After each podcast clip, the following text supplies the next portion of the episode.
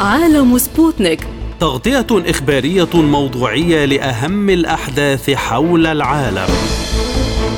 يلقي الضوء على أهم الأخبار السياسية. والاقتصادية. والرياضية. وجولة مع الأخبار الخفيفة من سبوتنيك بريك في عالم سبوتنيك. أهلا بكم مستمعينا الكرام في حلقة جديدة من عالم سبوتنيك. معكم في هذه الحلقة عبد الله حميد ونوران عطلة والبداية مع أبرز العناوين.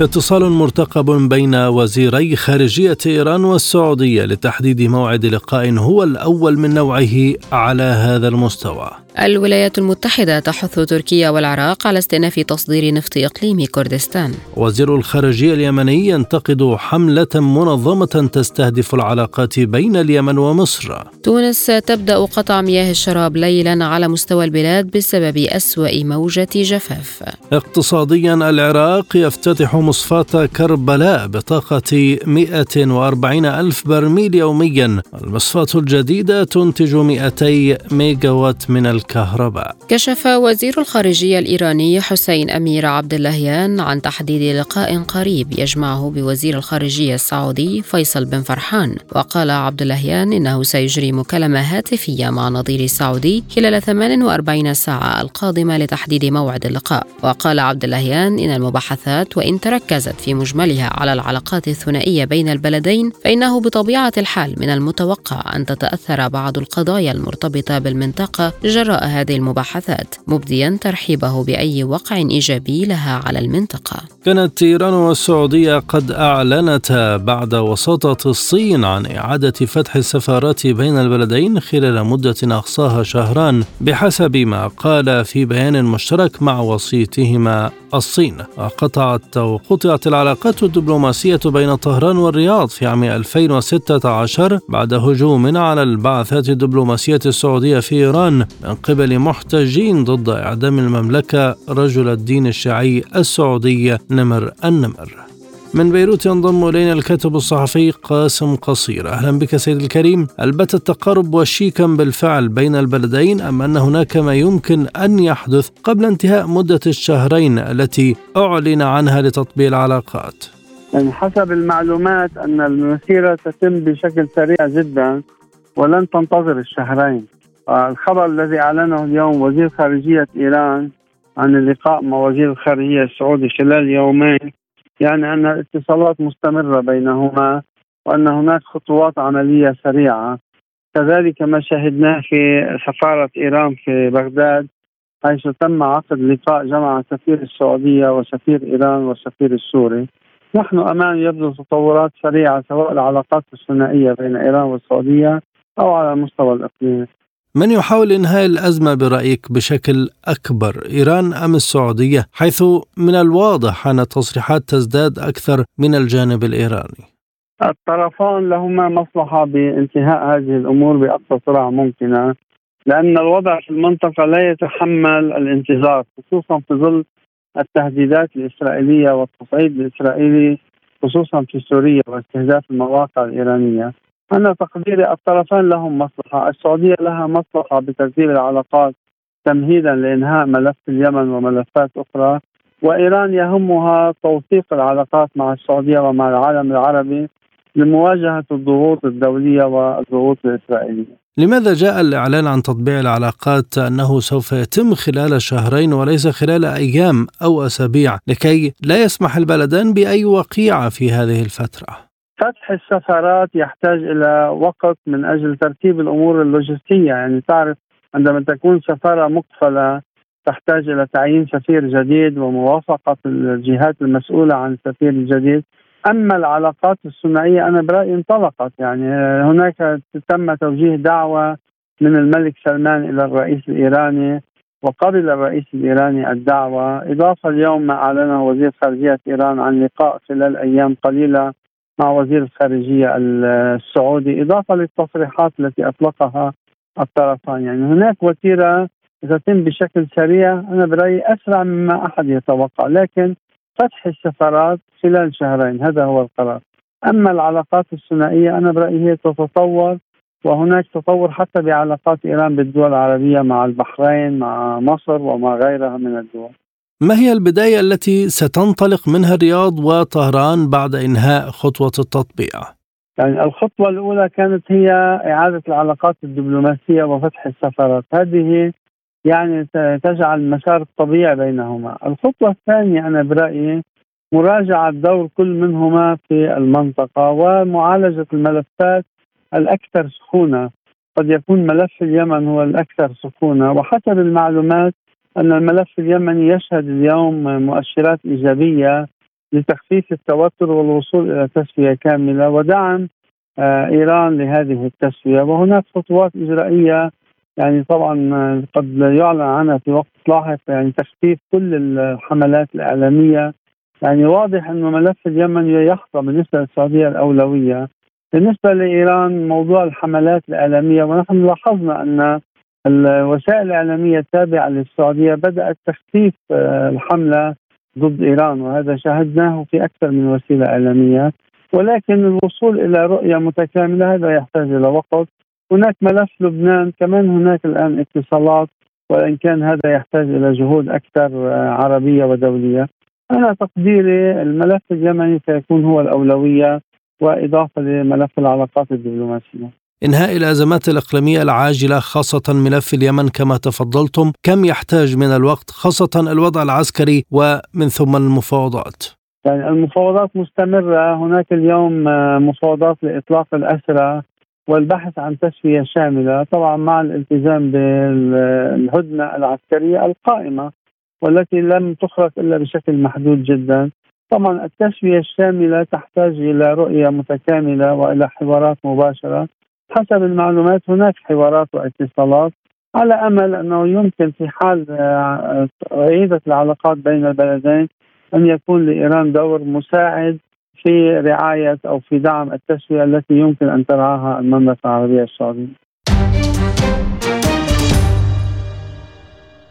قال مسؤول بالخارجية الأمريكية إن بلاده حثت تركيا والعراق على استئناف تصدير نفط إقليم كردستان عبر خط الأنابيب الرابط بين الإقليم وتركيا. ونقلت شبكة روداو الكردية عن المسؤول الذي لم تذكر اسمه قوله إن قطع إمداد العالم بالطاقة لا يخدم مصالح أي جهة. وأضاف المسؤول أن الولايات المتحدة تواصل مطالبة المسؤولين في الحكومة العراقية وحكومة إقليم كردستان بحل مشاكل الموازنة والهيدروكربون النفط والغاز بما يخدم مصالح المواطنين العراقيين ووفقا لما يمليه الدستور العراقي. كانت وكالة الأنباء الفرنسية قد أعلنت أن إقليم كردستان العراق سوف يستأنف تصدير النفط خلال يومين إلى تركيا بعد نحو أسبوع من وقف العملية وبعد توصل كل من بغداد وأربيل إلى اتفاق بشأن إدارة نفط الإقليم كما أفاد مصدران حكوميان للوكالة. وقضت محكمة تحكيم دولية في نهاية مارس آذار الماضي بفوز العراق في قضيته ضد تركيا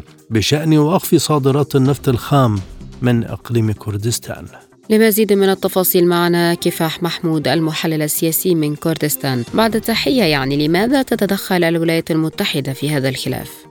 يعني دعينا نتفق اولا معظم شركات النفط العاملة في إقليم كردستان وفي العراق عموما هي شركات أمريكية. أو للولايات المتحدة الأمريكية حصص أو اسهم بهذه الشركات. وبالتأكيد يعني آه، الولايات المتحدة شريك أساسي. آه،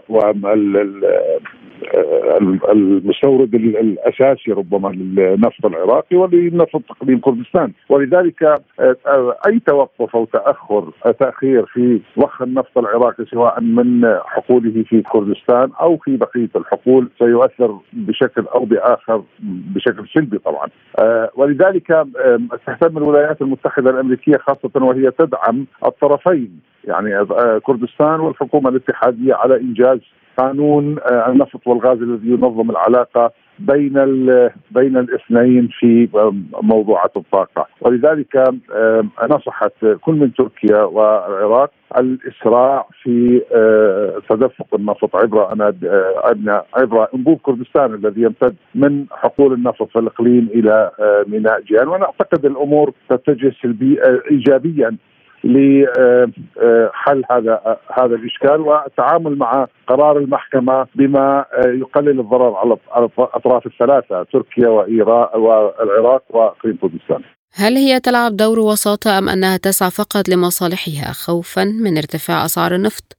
يعني بالتأكيد الولايات المتحدة الأمريكية. يعني مصالحها في الدرجة الأساس أه، ولا تنسى يعني هي أه، ترتبط مع العراق باتفاق استراتيجي وضمن هذا الاتفاق الاستراتيجي التعاون الاقتصادي وضمن هذا التعاون الاقتصادي مسألة الطاقه ولذلك يعني من. يعني ما يهمها في المقدمة هو موضوع الحفاظ على أسعار النفط لكي لا ترتفع أكثر وأن تصل يعني يبقى النفط متدفقا إلى مخازنها في أمريكا. الوضع أصبح مجمدا في عملية تصدير النفط من إقليم كردستان فهل يستغرق وقت طويل وهو ما يؤدي إلى خسائر لكل الأطراف؟ لا نعتقد يعني خلال 48 ساعة شيء شيء يعني ستعود يعني سيعود ضخ النفط عبر هذه الأنابيب بعد أن اتفقت كل من بغداد وأربيل على ضخ النفط مقابل أن يكون هناك وجود كردي داخل شركة سومو الشركة العراقية الخاصة بتصدير النفط. وأعتقد أنه سيكون معاون المدير العام للشركة من إقليم كردستان ممثلا لحكومة إقليم كردستان مقابل أن يتم تدفق هذا النفط وتودع وارداته في بنك كردستان وتحت إشراف الحكومة الاتحادية وتصرف رئيس حكومة إقليم كردستان هذا ما اتفق عليه يوم الجمعة الماضي ما حقيقة استئناف التصدير خلال يومين؟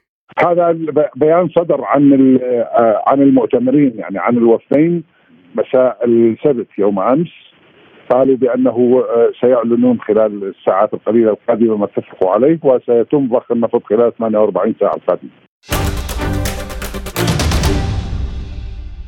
علق وزير الخارجية اليمني أحمد عوض بن مبارك على ما أسماه حملة إعلامية تستهدفه وقال إنها تحاول الإساءة للعلاقات بين اليمن ومصر. وقال الوزير عبر تويتر إنه تابع خلال اليومين الماضيين حملة إعلامية منظمة استهدفته شخصيا إثر القيام بخطوات إصلاحية لمعالجة وضع الملحقيات الفنية في السفارة اليمنية وهو أمر معتاد وأضاف أن ما لا يمكن قبوله أبدا أن يستخدم الاستهداف الشخصي للإساءة للعلاقات المتينة والتاريخية مع مصر من خلال فبركات لا أساس لها من الصحة وتابع أن مصر أكبر من ذلك واليمن لا يمكن إلا أن يكون معها دوما في كل المواقف والمنابر. كان وزير الخارجية اليمني قد قام بزيارة إلى إثيوبيا. أكد خلالها دعم اليمن لأديس أبابا في كل الخطوات التي تقوم بها من أجل التنمية وهو ما أثار غضب القاهرة حيث يزداد التوتر مع الجانب الإثيوبي مؤخرا بسبب أزمة سد النهضة. وقد فرضت وزارة الداخلية المصرية شروطا جديدة على اليمنيين القادمين إلى أراضيها بينها الحصول على تأشيرات مسبقة وتقارير طبية. وهو ما تم تفسيره على أنه أول رد فعل من القاهرة. القاهرة على تصريحات وموقف الوزير اليمني.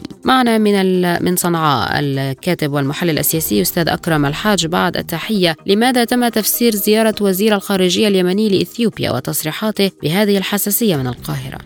بالتأكيد العلاقات اليمنية المصرية علاقة وطيدة وتاريخية وليست بالسهله والبسيطة. آه، لعدة اعتبارات أن العلاقة المصرية اليمنية أيضا لها إسهامات كثيرة في البناء والتنمية وأيضا حتى على مستوى آه، الدفاع عن الجمهورية اليمنية. أبان آه، ثورة 26 سبتمبر في 1962 عندما شارك الجندي المصري المصري شعال هذه الثورة. فأعتقد أن زيارة آه، أحمد عوض بن مبارك إلى آه، إثيوبيا آه، كانت غير صائبة وغير وغير لا تخدم كثيرا العلاقات اليمنية المصرية. خاصة في ظل التوتر ما بين إثيوبيا وجمهورية مصر العربية. ناهيك إلى أن الأوضاع الراهنة وأكثر من ثلاثة مليون مغترب يمني أو لاجئ يمني يقيمون في جمهورية مصر العربية. هذا كان آه، من الأفضل عدم إطلاق تلك التصريحات لوزير الخارجية آه، عوض مبارك خاصة وأن حساسية الموقف فيما يخص سد النهضة حساسية ليست بالبسيطة وليست بالسهلة. فأعتقد أن هناك غباء سياسي غير فطن من قبل وزير الخارجية اليمني خاصة فيما تعيشه اليمن والعلاقات اليمنية المصرية في اطلاق أي تصريحات في هذه الأوضاع الراهنه وحتى غيرها لأن كما أسلفت العلاقات المصرية اليمنية علاقات وطيدة وهذا يعد اعتباره غباء سياسي، الشارع اليمني استقبل تصريحات عوض بن مبارك والمواقف المنددة والمستنكرة لتلك التصاريح وتلك الزيارة الغبية كما يراها الشارع اليمني، أعتقد ان المواطن اليمني في حد ذاته هو أيضا يشعر بمكانة مصر العربية آه، والعلاقات اليمنية المصرية وأيضا مكانة مصر العربية على مستوى الخارطة العربية والدولية أيضا. يعني الرئيس الإثيوبي نفسه يستقبل في الإمارات وقطر ودول عربية أخرى وتخرج تصريحات مشابهة تتحدث عن حق إثيوبيا في التنمية، فلماذا هذا التوتر هذه المرة؟ أعتقد أن آه، مصر أو الإمارات آه، وعلاقتهم مع إثيوبيا هي كانت في فترة من الفترات علاقات آه، إن صح التعبير هي علاقات مكايدة مع جمهورية مصر العربية لكن أعتقد أن هناك متغيرات حتى على السياسة المصرية والعلاقة السعودية والإماراتية مع مصر في الآونة الأخيرة. وأيضا قد تكون تلك العلاقات هي علاقات للند كما يقال فجمهورية مصر العربية والإمارات وأيضا السعودية. الدول قد تكون ليست كما الوضع الراهن في اليمن ليست كما هي الحاجة للاجئ اليمني في جمهورية مصر العربية. آه، الموضوع كل ما فيه قد تكون أن الأوضاع اليمنية في هذه المرحلة الراهنة أوضاع صعبة جدا كما اسلفت مثل هذه التصريحات اللي عوض بن مبارك لا تخدم اللاجئ اليمني لا تخدم اليمنيين لا شأن لليمنيين أصلا. إن صح التعبير لا شأن لليمنيين أصلا فيما يخص ضد النهضة والخلاف في جمهورية مصر والأطراف الإفريقية. فما الداعي لتلك الزيارة وما الداعي لتلك التصريحات آه ولذلك أجزم أن آه تصريحات عوض بن مبارك لها مغزى آخر. قد آه القادم الأيام قد تكشف تفسيرات تلك التصريحات وأيضا تفسيرات تلك الزيارة وما اهداف تلك الزيارة. هل يمكن اعتبار تصريحات وزير الخارجية عن الأزمة مصالحة لمصر وتهدئة للأمور؟ لا أعتقد لا أعتقد ذلك. خاصة وان آه، ما زال السؤال قائم. ما تلك الزيارة التي قام بها الوزير الخارجية اليمني إلى جمهورية مصر إلى إثيوبيا؟ ولماذا في هذا التوقيت؟ ولماذا تلك التصريحات؟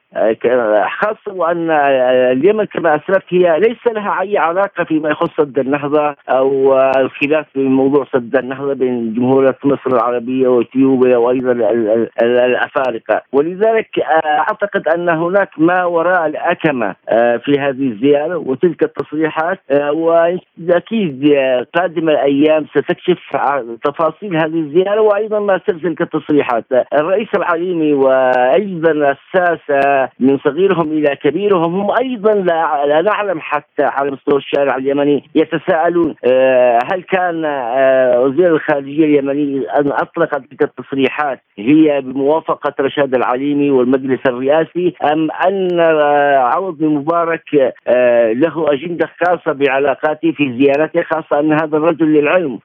رجل هو سياسيا غير سوي. رجل تجربته قصيرة على مستوى السياسة أيضا على مستوى توليه مناصب. هو كان في الساحة الثورية في 11 فبراير ولو لم يتم لم يصل إلى أي منصب سياسي للعلم هذا الرجل. ففجأة يصل إلى آه، وزير خارجية. هذا ما يجعل أن هناك شكوك كثيرة حول عوض بن مبارك خاصة وأنه في يوم من الأيام أتهم أن لديه علاقات مع الولايات المتحدة الأمريكية قبل أن يتولى أي منصب سياسي. التساؤلات كثيرة والأمور آه، كما أسلفت آه، قد تكون مزعجة للمجلس الرئاسي ورشاد العليمي وطاقمه آه، فيما هكذا تصريحات لا تخدم المواطن اليمني لا تخدم العلاقات المصرية اليمنية.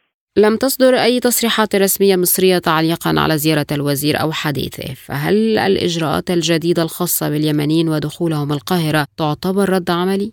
أعتقد هذا الكلام غير صحيح، هناك شيء مغلوط في مسألة الإجراءات التي اتخذتها جمهورية مصر العربية في زيارة اليمنيين وغير اليمنيين، الإجراءات المصرية للعلم آه، والكثير يعلم آه، هي أطلقت على كل من يدخل جمهورية مصر العربية في الآونة الأخيرة ليس فقط اليمنيين، لكن هناك من وظف هذا الحدث آه، توظيف سياسي لا يخدم العلاقات اليمنية المصرية، أيضا على مستوى هناك كثير من الدول اتخذت هذه الإجراءات في مسألة القادمين. إلى بلدانها ومنها جمهورية مصر العربية، هناك الأردن، الأردن اتخذت نفس الموقف في مسألة دخول اليمنيين إلى أراضيها بنفس الشروط التأمين الصحي أو الكشف الصحي وأيضا التقرير الأمني وغيرها، فالأردن اتخذت هذه الخطوة آه، مع اليمنيين وغيرهم، أيضا جمهورية مصر العربية اتخذت هذه الإجراءات، أعتقد أن آه، هذه الإجراءات لا علاقه لها. التي اتخذتها جمهورية مصر العربيه لا علاقه لها في تصحيح حس عوض مبارك. أنا أعتقد إنه السياسة والعقلية آه، السياسية المصرية هي أكبر بكبير بكثير من أن تكون أخذت تصريحات عوض مبارك في مسألة عقاب ومسألة آه، مواجهة تلك التصريحات وتلك الزيارة بهذه الإجراءات. فنؤكد أن هذه الإجراءات التي اتخذها مصر ليس فقط على اليمنيين بل على كثير من بل على كل من سيدخل إلى الأراضي آه، المصرية آه، في مسألة الجانب الصحي والتقرير الأمني. ف وهذا شيء طبيعي حتى وإن إنجاز الحديث أن مثل هذه الإجراءات اتخذت كان في هذا التوقيت أو غيرها أعتقد كل دولة لها سياستها كل دولة لها إجراءاتها في مسألة اتخاذ قرارات مناسبة كما تراها في صالح بلدانها. بدأت شركة توزيع المياه الحكومية في تونس قطع المياه الصالحة للشرب لسبع ساعات يوميا في كل أرجاء البلاد لمواجهة أسوأ أزمة جفاف تضرب تونس. وأعلنت وزارة الفلاحة بدء نظام الحصص للتزود بالمياه الصالحة للشرب ومنع استخدامها في الزراعة وسجلت تونس التي تعاني جفافا شديدا منذ أربع سنوات انخفاض في الكميات المخزنة في سدودها إلى حوالي مليار متر مكعب فقط أي ما يعادل 30% من الطاقة القصوى للتخزين بسبب ندرة الأمطار. وقالت وزارة الزراعة إنها حظرت أيضا استخدام المياه الصالحة للشرب لغسيل السيارات وري المساحات الخضراء وتنظيف الشوارع والأماكن العامة مضيفة أنه سيتم معاقبة المخالفين. ووفقا لقانون المياه يعاقب المخالفون بغرامة مالية أو بالسجن من ستة أيام إلى ستة أشهر. وقالت شركة توزيع المياه الحكومية في بيان إنه سيجرى قطع المياه الصالحة للشرب من التاسعة ليلا للرابعة صباحا. حول هذا الموضوع ينضم إلينا من تونس خبير المياه عامر الجريدي. أهلا بك سيد الكريم. هل أصبحت مخاطر الأمن المائي أكثر ما يهدد الدول في الفترة الحالية؟ أكيد. أكيد. معناها معناها وجعلنا من الماء كل شيء حي. معناها في قمة المستدامة الأخيرة في في جوهانسبورغ عام 2002 يعني قمة كبرى كنت أنا حاضر يعني الماء الموارد المائية هي في صدارة الاهتمامات. يعني يقولوا we have water energy تبدأ بالماء ثم الطاقه فالماء هو هو صدارة الاهتمامات هو قوام الحياة قوام التنمية. بالتالي معناها آه، الشح المائي وغياب الموارد المائية هو غياب لأمة هو غياب لشعب يندثر يهاجر. ما هو الوضع الحالي في تونس من حيث حالة المياه؟ الوضع حرج جدا غير مسبوق الحقيقة في التاريخ الحديث بتونس لأنه كانت هناك يعني دولة كانت قوية قبل 2011 قبل ما يسمى بالربيع العربي. كانت هناك استراتيجيات كانت هناك معناها حد أدنى من السياسات وبالتالي كان هناك تعامل رصين رشيد مع الشح المائي الذي هو من خصوصيات المنطقة، منطقة شبه صحراوية شبه جافة منذ القدم نعاني من ندرة المياه. من ذلك في تاريخ تونس القديم والوسيط في عهد روما معناها كان وقع جلب من من 60 كيلو إلى قرطاج بناء حنايا لجلب المياه لأنه الزغوان معناها غنية بالمياه الجوفية الباطنية. نفس الشيء في عهد الأغالبة في القرن التاسع الميلادي. معناها حنايا بطول 37 كيلومتر تقريبا لجذب المياه إلى مدينة القيروان لتسجيل الفلاحة بالقيروان من من الجبال المجاورة في العصر الحديث في الدولة سابقا. زالت موجودة. هناك بحيرات جبليه هناك خطط استراتيجيات عشرية للتصرف ولترشيد استعمال الموارد المائية. بعد 2011 مع ضعف الدولة مع الارتباك اللي صار الاضطرابات وعدم الاستقرار السياسي ضاعت السياسات البيئة لم تبقى مشغلا أب معناها غابت كليا عن السياسات. رجعت والحقيقة خلال السنة هذه تحديدا رجع اهتمام الدولة بالمسألة البيئية لكن الثمار هذه لا تأتي إلا بعد بعد سنوات.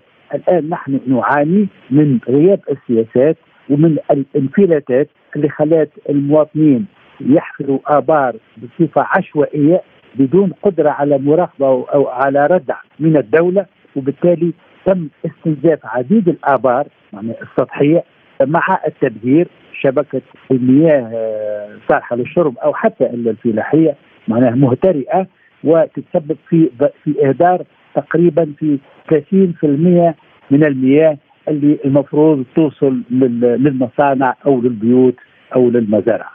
إذا ما هي الاستراتيجية التي يمكن أن تسير بها الدولة التونسية لتفادي أزمة جفاف يحذر منها البعض؟ يعني بعد هناك الحلول العاجلة الدولة قامت بما تستطيع معنى القيام به. هناك تعبئة هناك بادئ لكن يعني ظاهر لكن لسنا ما, ما يمكن نحكم على النتائج. معناها من الآن الدولة واقفة الاجراءات يقال اتخاذها بالأساس هو مسألة التقسيط، الدعوة لترشيد استهلاك معناها المياه، لكن المطلوب آه، هو سياسة بيئية لأنه لما نقول سياسة بيئية هي سياسة السياسات في الشائع البيئة هي قطاع من القطاعات ولكن كل شيء بيئة. لما نقولوا نحن نهتم بالمشهر البيئي فذلك الاهتمام هو اهتمام شامل هو رؤية للحياة هو رؤية بل هو رؤية أخلاقية وحضارية. فمعناها لما نقول بيئة نقول تربية بيئية، نقول مواطنة بيئية، اقتصاد أخضر ونظيف ودائري واجتماعي، فكل معناها بيئة وكل تنمية مستدامه، التنمية المستدامة هي الحل للمعضلة للاشكاليه البيئية التي اصبح أصبحنا معناها نشهد آثارها تحت مسمى وتحت ظاهرة التغيرات المناخية اللي هي جملة من المشاكل البيئية التي يعاني منها الكوكب منذ الثورة الصناعية وخصوصا معناها خلال الخمسين سنة الفارطة أو 60 سنة الفارطة. سيد عامر كيف يؤثر قرار قطع مياه الشرب ليلا على الحياة اليومية في البلاد؟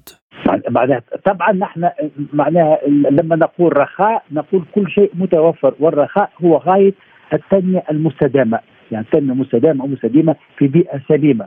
فالواقع طبعا هو الواقع نعيشه أنا مواطن تونسي. معناها نعيش معناها أقل راحة.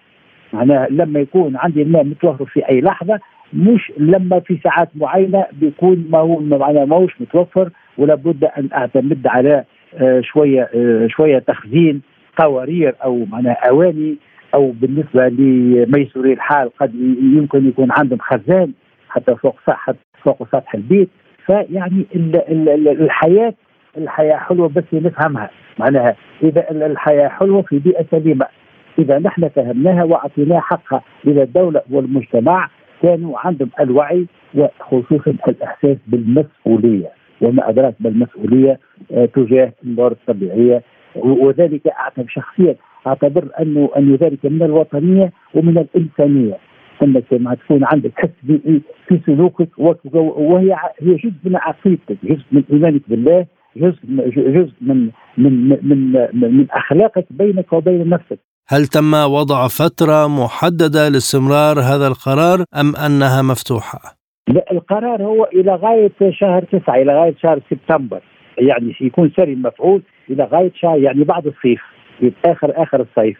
ثم ما معناه لكل لكل حادث حديث. إذا توفرت كميات من المياه عبر نزول غيث نافع يا رب إن شاء الله معناه يعطينا ربي الأمطار أو عبر تحليف مياه البحر وهذا مش ممكن في غضون شهر يعني باش تكون عندك اعتمادات وتجهيزات ومحطات ويبدأ تحليف مياه البحر بما يكفي لسد حاجيات مياه الشرب وحاجيات الزراعه وحاجيات الصناعه والسياحه ف في معناه هو محدد في البيان في القرار في البلاغ إلى غاية الشهر آخر شهر تسعة ثم نشوفوا نشوفوا الوضع وضعية معناها كمية المياه المتوفرة المخزونة آه، بتواصل القطع أو أو من عدمه.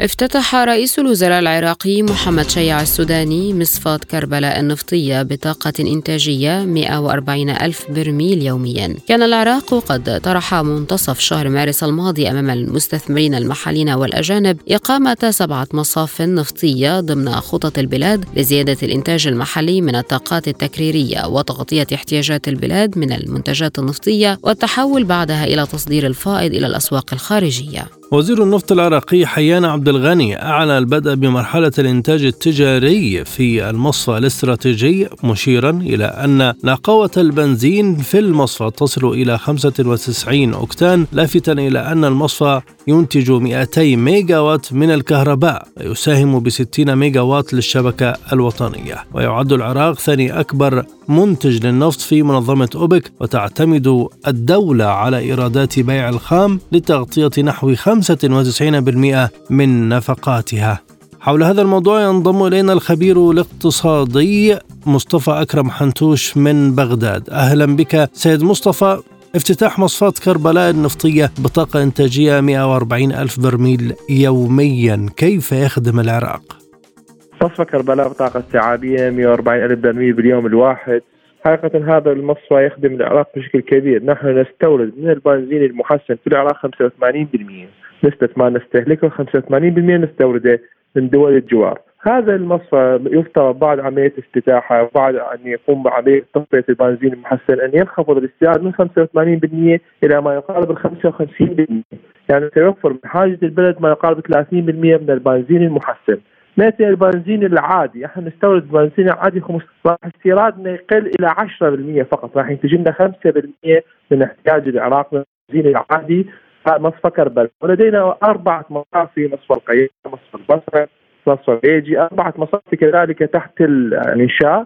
أو بعضها كانت مقامة وتم تدميرها بعمليات داعش يعني الآن تحت إعادة الإعمار إذا أعادت إلى العمل قد يكون العراق خلال السنوات الخمس المقبلة أمام عملية الاكتفاء الداخلي. هل هذه المصفاة يمكن أن تساهم في إنهاء أزمة الكهرباء في العراق واعتمادها على الخارج؟ لا حقيقة أزمة الكهرباء منفصلة تماما.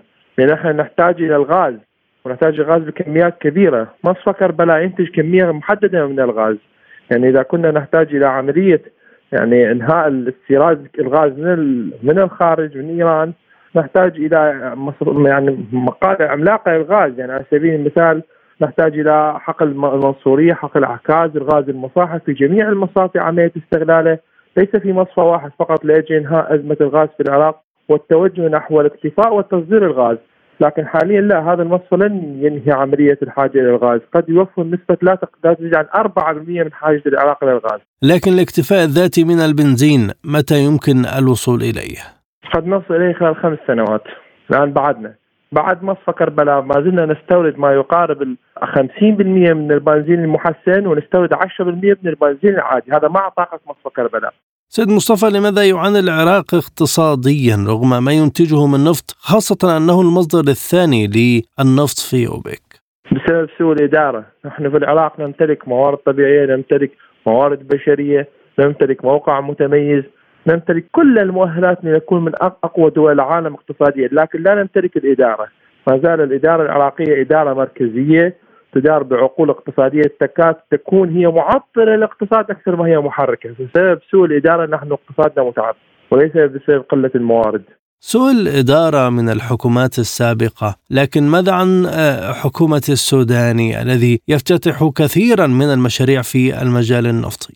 محمد الشيعة السوداني كشخص إنسان محترم ولا تشوف حوله الفساد أو يعني أو قلة الفهم، لكن الفريق الاقتصادي هو نفس الفريق اللي قاد الحكومات السابقة، نفس المستشارين، نفس المفكرين، نفس الشخصيات اللي كانوا يقودون الاقتصاد سابقا هو جابهم، أنا لا أعتقد أنه سيتقدمون خطوه للامام في الاقتصاد العراقي. هذه المشاريع موضوعة منذ سنين ونصرف عليها وتلكأ السنوات وعاد السنوات وما زال نفس المنهاج في الاقتصاد العراقي. منهاج مركزي، قطاع الخاص مدمر، قوانيننا متعبة لا يمكن النهوض بالقطاع الخاص بهذه القوانين، ليس لدينا من يكتب قوانين، ليس هناك رغبة أساسا، فبالتالي الاقتصاد العراقي حاليا يسير حال حال الحكومات السابقة، لكن كشخص السيد محمد الشاعر السوداني قد يكون شخص محترم ما عليه مشاكل لكن الفريق الاقتصادي هو نفس الفريق اللي قاد الحكومات السابقة يقودها الآن. اذا ماذا يحتاج العراق من أجل الوصول إلى الاستفادة من ثروته النفطية كما تستفيد دول الجوار؟ نحتاج إلى ثورة قوانين اقتصادية، قوانيننا هي اللي تشرع الفساد، هي اللي معطيه مجال للفاسدين، نحتاج إلى تعديل عدة قوانين، قانون هيئه الاوراق المالية، قانون المصارف، قانون البنك المركزي، قانون الاستثمار، قانون الضريبة، عدة قوانين هي متعبه كلها من الثمانينات ومن 2004 وراح بول بريمر، نحتاج إلى مفكرين جدد يضعون قوانين جديدة تكون تتناسب مع حالة الفساد الذي نحن بها، قوانين إجرائية إحنا نسميها، ونحتاج إلى مفكرين مختلفين عن السابقين، نحتاج إلى التوجه نحو الاقتصاد الراسمالي والابتعاد عن المركزية، إحنا حتى اقتصادنا مو اشتراكي، لا القطاع الخاص مدمر في العراق، إذا تريد تسوي مشروع حقيقة تعاني الويلات في العراق، هذا كلام تفعيل القطاع الخاص وغير هذا كلام. على ارض الواقع غير موجود. نحتاج إلى قوانين، نحتاج إلى مفكرين جدد في الاقتصاد العراقي، أعتقد سيكون هناك نهضة كبيرة خلال سنوات محددة. نحتاج إلى مفاوضين دوليين. أغلب مشاريعنا مشاريع الكهرباء، مشروع ميناء الفا، مشاريع المياه وغيره. هي تحتاج إلى مفاوض يعني اقتصادي ذكي. ونحن لا نمتلك هذه الصفات. مفاوضين يكاد يكونون مكهلين متعبين. غير قادرين على التفاوض ورؤية مصالح البلد بوضوح. فاصل قصير ونذهب بعده إلى جولة إخبارية حول العالم.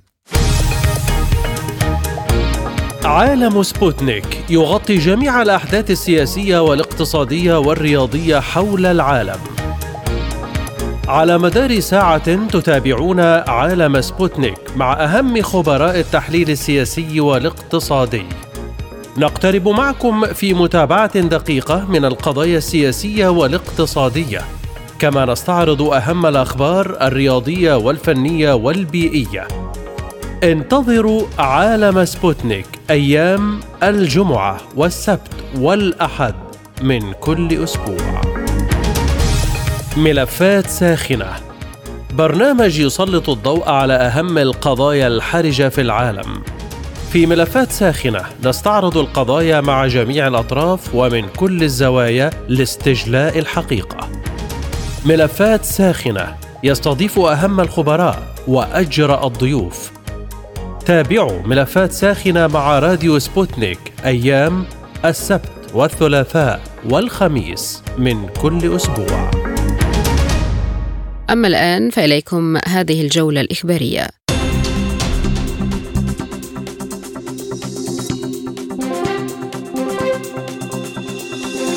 نشر موقع روسكايا فيسنا فيديو يظهر عمل جنود اللواء 22 من القوات الخاصة لمديرية المخابرات الرئيسية الروسية في مقاطعة زابورجية ونجح الجنود في فرقة المشاة الثانية والأربعين في صد هجوم العدو. ووفقا للقناة على تليجرام وقعت المعركة في الخامس عشر من مارس آذار في منطقة بولوغوفسكي في مقاطعة زابوروجيا إحدى ضواحي أريخوف الجنوبية الشرقية بين نوفودالينيوفكا ومالايا توكوماتشاكا. هاجمت مجموعتان من المركبات المدرعة من لواء الهجوم الجبلي 128 التابع للقوات المسلحة الأوكرانية بالإضافة إلى وحدات من لواء الدفاع الإقليمي 106 و129 لأوكرانيا مواقع روسية. قامت المدفعية الروسية بتفريق العربات المدرعة ثم دخلت القوات الخاصة المعركة ودمرت القوات العديد من ناقلات الجنود المدرعة للعدو. كما أفاد موقع روسكايا فيسنا بتعرض المواقع المحصنة للقوات المسلحة الأوكرانية في أوغليدار لضربة بالقذائف الحارقة وأصيبت المواقع الأوكرانية بقذائف اس ام 22 من قاذفة اللهب جراد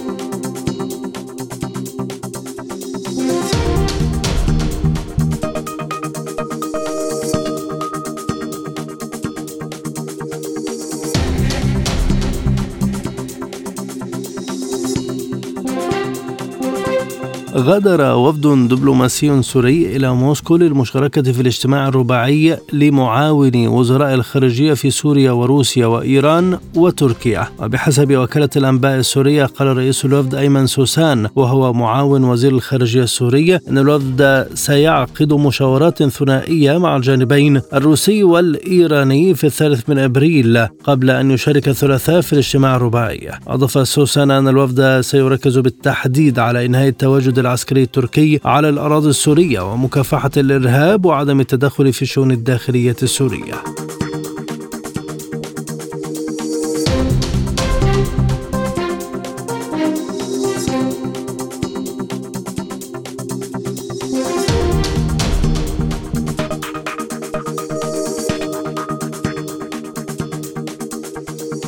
أعلن الحرس الثوري الإيراني أن مستشارا عسكريا آخر توفي متأثرا بجروحه بعد هجوم جوي إسرائيلي بالقرب من العاصمة السورية. وذكرت وكالة أنباء مهر أن المستشار العسكري ويدعى مقداد مهقاني كان قد أصيب بجروح خلال الهجوم الإسرائيلي فجر الجمعة وتوفي متأثرا بجراحه. وكانت إسرائيل قد نفذت فجر الجمعة الماضية عدوانا جويا برشقات من الصواريخ من اتجاه الجولان السوري المحتل. مستهدفا أحد المواقع في ريف دمشق. وأعلن الحرس الثوري الإيراني في اليوم نفسه مقتل الضابط ميلاد حيدري أحد مستشاريه العسكريين في الهجوم وتعهد بالرد عليه. وتنفذ إسرائيل منذ سنوات هجمات ضد ما تقول إنها أهداف مرتبطة بإيران في سوريا. وتقول طهران إن ضباطها يقومون بدور استشاري في سوريا بدعوة من دمشق. في السياق نفسه قال رئيس الوزراء الإسرائيلي بنيامين نتنياهو إن إسرائيل تكبد الأنظمة الداعمة للإرهاب ثمنا باهظا خارج حدودها. جاءت تصريحاته بعدما وصفته سوريا بأنه ضربة إسرائيلية عسكرية على محافظة حمص. وقالت مصادر مخابرات غربية إن الضربة استهدفت قواعد جوية تستضيف قوات إيرانية.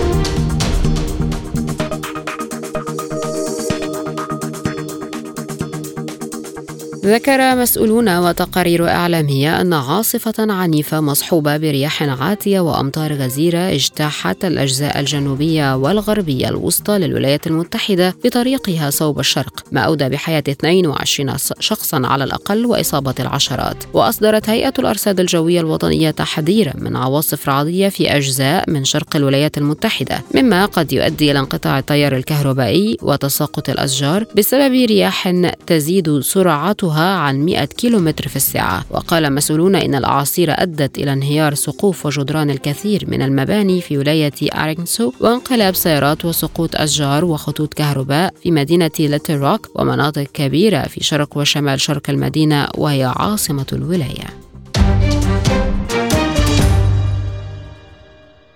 مستمرون معكم وهذه تذكرة بأهم عناوين عالم سبوتنيك.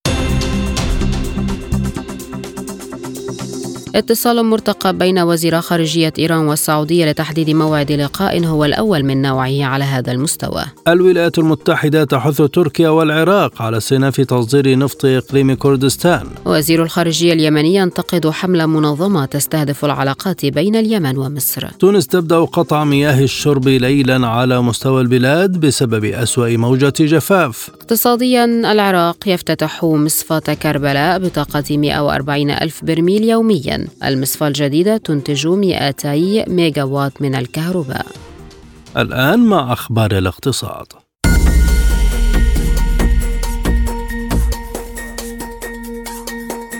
طرح بنكا مصر والأهلي الحكوميين في مصر شهادات ادخارية جديدة بفائدة مرتفعة وذلك لسحب السيولة ومجابهة التضخم في البلاد. وأصدر البنكان شهادة ادخار جديدة لمدة ثلاث سنوات بعائد سنوي متناقص يصل إلى 22% يصرف في العام الأول و18% في السنة الثانية و16% في السنة الثالثة. كما قرر البنكان إصدار شهادة جديدة ثابتة ثابتة لمدة ثلاث سنوات بعائد 19% يأتي قرار البنكين بعد أن رفع البنك المركزي المصري أسعار الفائدة 200 نقطة أساس في ثاني اجتماعات للجنة السياسات النقدية خلال 2023 الخميس الماضي. وفي وقت سابق توقع خبراء الاقتصاد طرح البنوك الحكومية في مصر لشهادات ادخارية جديدة لسحب السيولة ومجابهة التضخم وتراجع سعر الصرف لكن بعائد أكبر من 22%.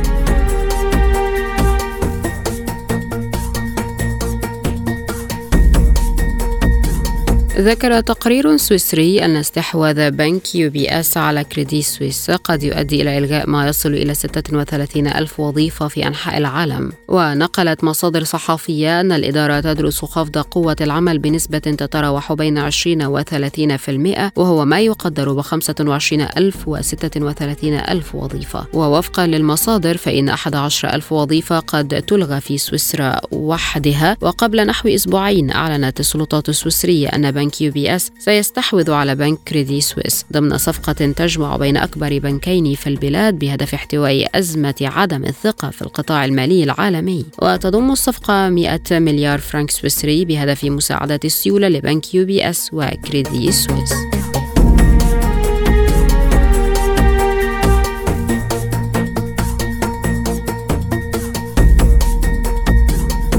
أعلن مدير شركة الهندسة وتطوير الغاز الإيراني رضا نوشادي أن الشركة ستبدأ مد الأنابيب جنوبي البلاد تمهيدا لتصدير الغاز إلى سلطنة عمان. ونقلت وكالة الأنباء الإيرانية عن نوشادي قوله إن عمليات مد أنابيب الغاز بين منطقتي ميناب وكوا مبارك في جنوب إيران بهدف تصدير الغاز إلى سلطنة عمان ستبدأ خلال العام الإيراني الجاري. وأضاف أن اتفاقية تصدير الغاز الغاز الإيراني إلى سلطنة عمان تنص على مد أنابيب الغاز من مدينة ميناب إلى منطقة كوا مبارك بالقرب من ميناء جاسك الإيرانية كما أعرب المسؤول الإيراني عن أمله في أن يشهد العام الإيراني الجديد إبرام اتفاقيات لتصدير الغاز إلى خارج إيران.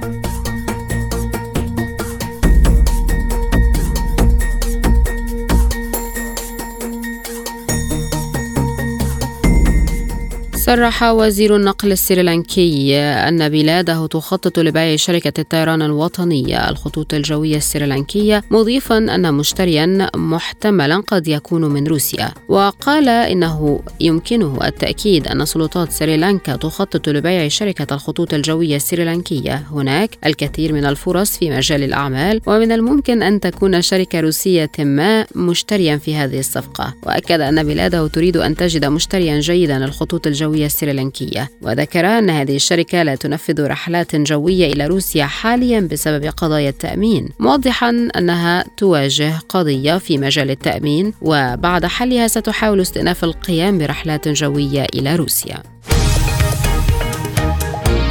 عالم سبوتنيك يغطي جميع الأحداث السياسية والاقتصادية والرياضية حول العالم.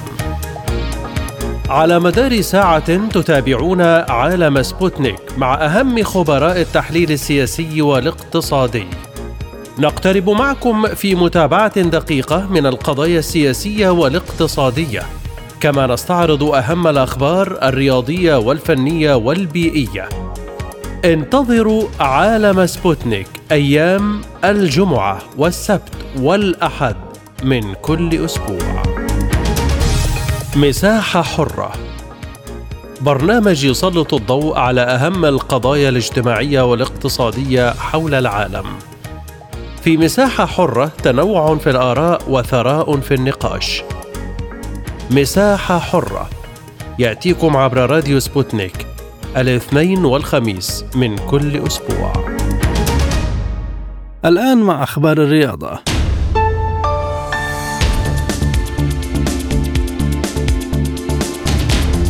عاشت القاهرة ليلة صاخبة بعد فوز الأهلي المصري على فريق الهلال السوداني في دوري أبطال إفريقيا لكرة القدم بثلاثية نظيفة على ملعب استاد القاهرة ليتأهل الشياطين الحمر إلى دور الثمانية في البطولة التي كاد أن يخرج منها. كان الهلال يحتاج فقط إلى التعادل لكن الأهلي سجل ثلاثية عن طريق لاعبه كهرباء في الشوط الأول ثم أضاف البديل حسين الشحات هدفين في الشوط الثاني. بهذا الفوز تأهل الأهلي إلى دور الثمانية على أن تقام قرعة دور الثمانية يوم الأربعاء لتحديد مواجهة هذا الدور من البطولة.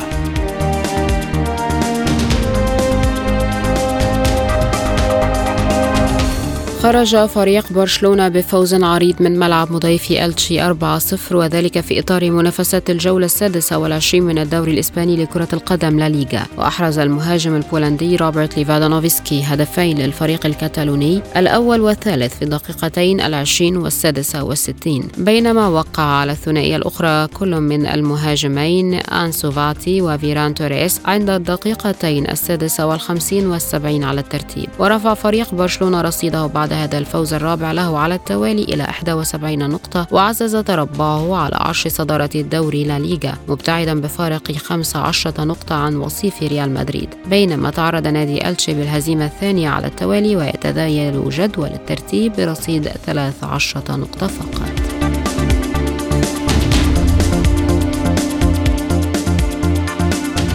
انتزع بايرن ميونخ صدارة الدوري الألماني من ضيفه بروسيا دورتموند بفوزه عليه بأربعة أهداف مقابل هدفين في المباراة التي جمعتهما في ملعب أليانز أرينا بمدينة ميونخ في قمة منافسات الجولة السادسة والعشرين من البوندسليغا. سجل أصحاب الأرض أربعة أهداف متتالية. الأول سجله المدافع الفرنسي دايوت أوباميكانو مبكرا في الدقيقة الثالثة عشرة. وأضاف النجم توماس مولر هدفين متتاليين عند الدقيقتين الثامنة عشرة والثالثة والعشرين من زمن الشوط الأول. ثم اختتم زميله المهاجم الفرنسي كينغسلي كومان رباعية الفريق البافاري بحلول الدقيقة الخمسين. بينما حمل ثنائية بروسيا دورتموند توقيع كل من الألماني إمري جان والهولندي دونيل مالين في الدقيقتين الثانية والسبعين من ركلة الجزاء والتسعين على الترتيب. ورفع بايرن رصيده بعد هذا الفوز إلى 55 نقطة. اعتلى صدارة جدول ترتيب الدوري متجاوزا بفرق نقطتين بروسيا دورتموند الذي تراجع إلى مركز الوصافة. توجت النجمة التشيكية بيترا كفيتوفا بلقب بطولة ميامي الأمريكية للتنس للأساتذة الماسترز ذات الألف نقطة والبالغ مجموع جوائزها ثمانية ملايين وثمانمائة ألف دولار. جاء تتويج بيترا كفيتوفا المصنفة الثانية عشر عالميا على حساب الكازاخستانية يلينا ريباكينا المصنفة السابعة. إثر فوزها عليها بمجموعتين من دون رد بنتيجة 7 6 و 6 3 في المباراة النهائية. وحققت النجمة كفيتوفا كفيتوفا لقبها التاسع ضمن سلسلة بطولات الماسترز ذات الألف نقطة واللقب الثلاثين في مسيرتها الاحترافية حتى الآن. بينما خسرت ريباكينا لأول مرة بعد 13 انتصارا متتاليا وأخفقت في الفوز باللقب الثاني لها على التوالي بعد تتويجها بلقب إنديان ويلز الأمريكية مؤخرا. سبوتنيك بريك والأخبار الخفيفة. بيعت لوحة الفنان التشكيلي الروسي فاسيلي بولينوف في لندن مقابل واحد ونصف مليون جنيه استرليني. تحمل اللوحة اسم كانت هناك نساء ينظرن إلينا من بعيد وقد عرضت اللوحة للفنان الروسي تحت المطرقة في مزاد بلندن مقابل واحد ونصف مليون استرليني أي ما يعادل واحد فاصل تسعة مليون دولار. تراوح السعر التقديري الأولي للوحة بين 500 و 700 ألف جنيه استرليني. كانت لوحة بلينوف هي الأغلى من بين أكثر من 50 قطعة فنية بيعت في مزاد بونهامز المكرس للفن التشكيلي في القرن التاسع عشر ورسامي مدرسة الفن الانطباعي البريطاني. هذا العمل الفني كان جزءا من مجموعة اللوحات التي تسمى حياة المسيح التي أكملها الفنان الروسي بولينوف مطلع القرن العشرين واعتبرها ذروة لإبداعه كله. Thank you.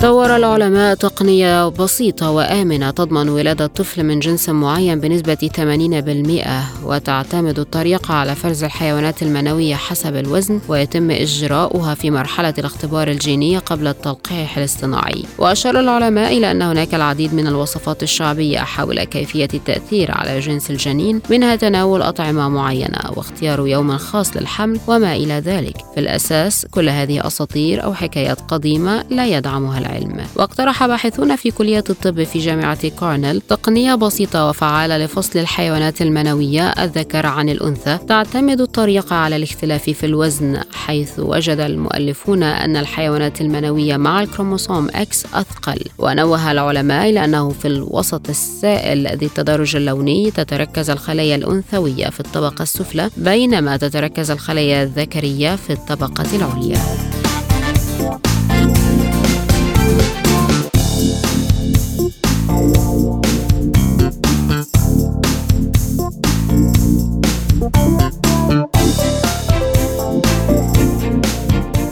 كشفت دراسة جديدة في جامعة هارفارد عن تفاصيل التسلسل التدريجي الذي يسمح للبكتيريا باختراق طبقات الدماغ الواقية والتسبب في التهاب الدماغ أو التهاب السحايا. وذكرت مجلة سايتك ديلي العلمية أن البحث الذي أجري على الفئران ونشر أخيرا في مجلة ناتشر أظهر أن البكتيريا تستغل الخلايا العصبية في السحايا لتثبيط الاستجابة المناعية والسماح للعدوى بالانتشار إلى الدماغ.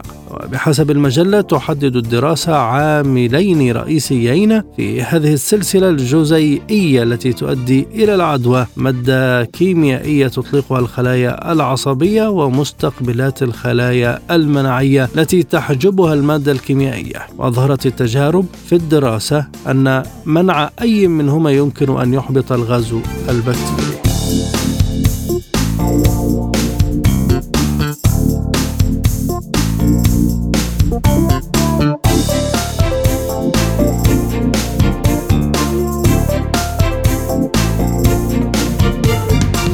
حضر البابا فرانسيس بابا الفاتيكان قداس أحد السعف في ساحة القديس بطرس بعد يوم من خروجه من المستشفى إثر إتمام علاجه من نوبة حادة من التهاب في الشعب الهوائية. ودخل البابا الساحة وهو يركب في المقعد الخلفي لسيارة مكشوفة مارا بين الحشود قبل أن يترجل ويبدأ القداس من موقعه تحت مسلة مصرية عتيقة. وتم نقل البابا الأربعاء إلى مستشفى جميلي في روما بعد أن شك من صعوبات في التنفس لكن لكنه سرعان ما تعافى عقب حقنه بمضادات حيوية وعاد إلى مقر إقامته بالفاتيكان السبت. وقداس أحد السعف هو بداية أسبوع الآلام الذي يحل عيد القيامة في نهايته يوم التاسع من أبريل هذا العام.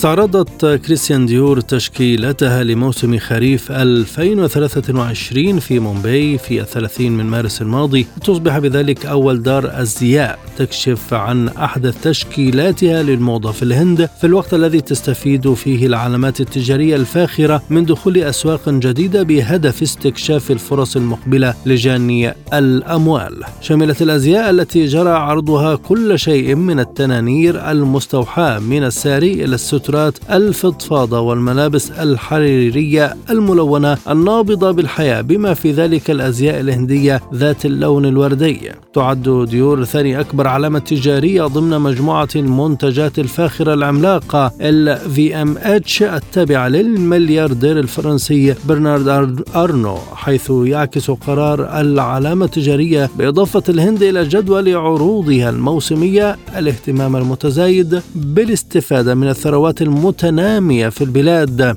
تضم الهند حاليا 119 مليارديرا وفقا لأكسفام في الختام إليكم تذكرة بأهم ما جاء في عالم سبوتنيك هذا اليوم. اتصال مرتقب بين وزيري خارجية إيران والسعودية لتحديد موعد لقاء هو الأول من نوعه على هذا المستوى. الولايات المتحدة تحث تركيا والعراق على استئناف تصدير نفط إقليم كردستان. وزير الخارجية اليمني ينتقد حملة منظمة تستهدف العلاقات بين اليمن ومصر.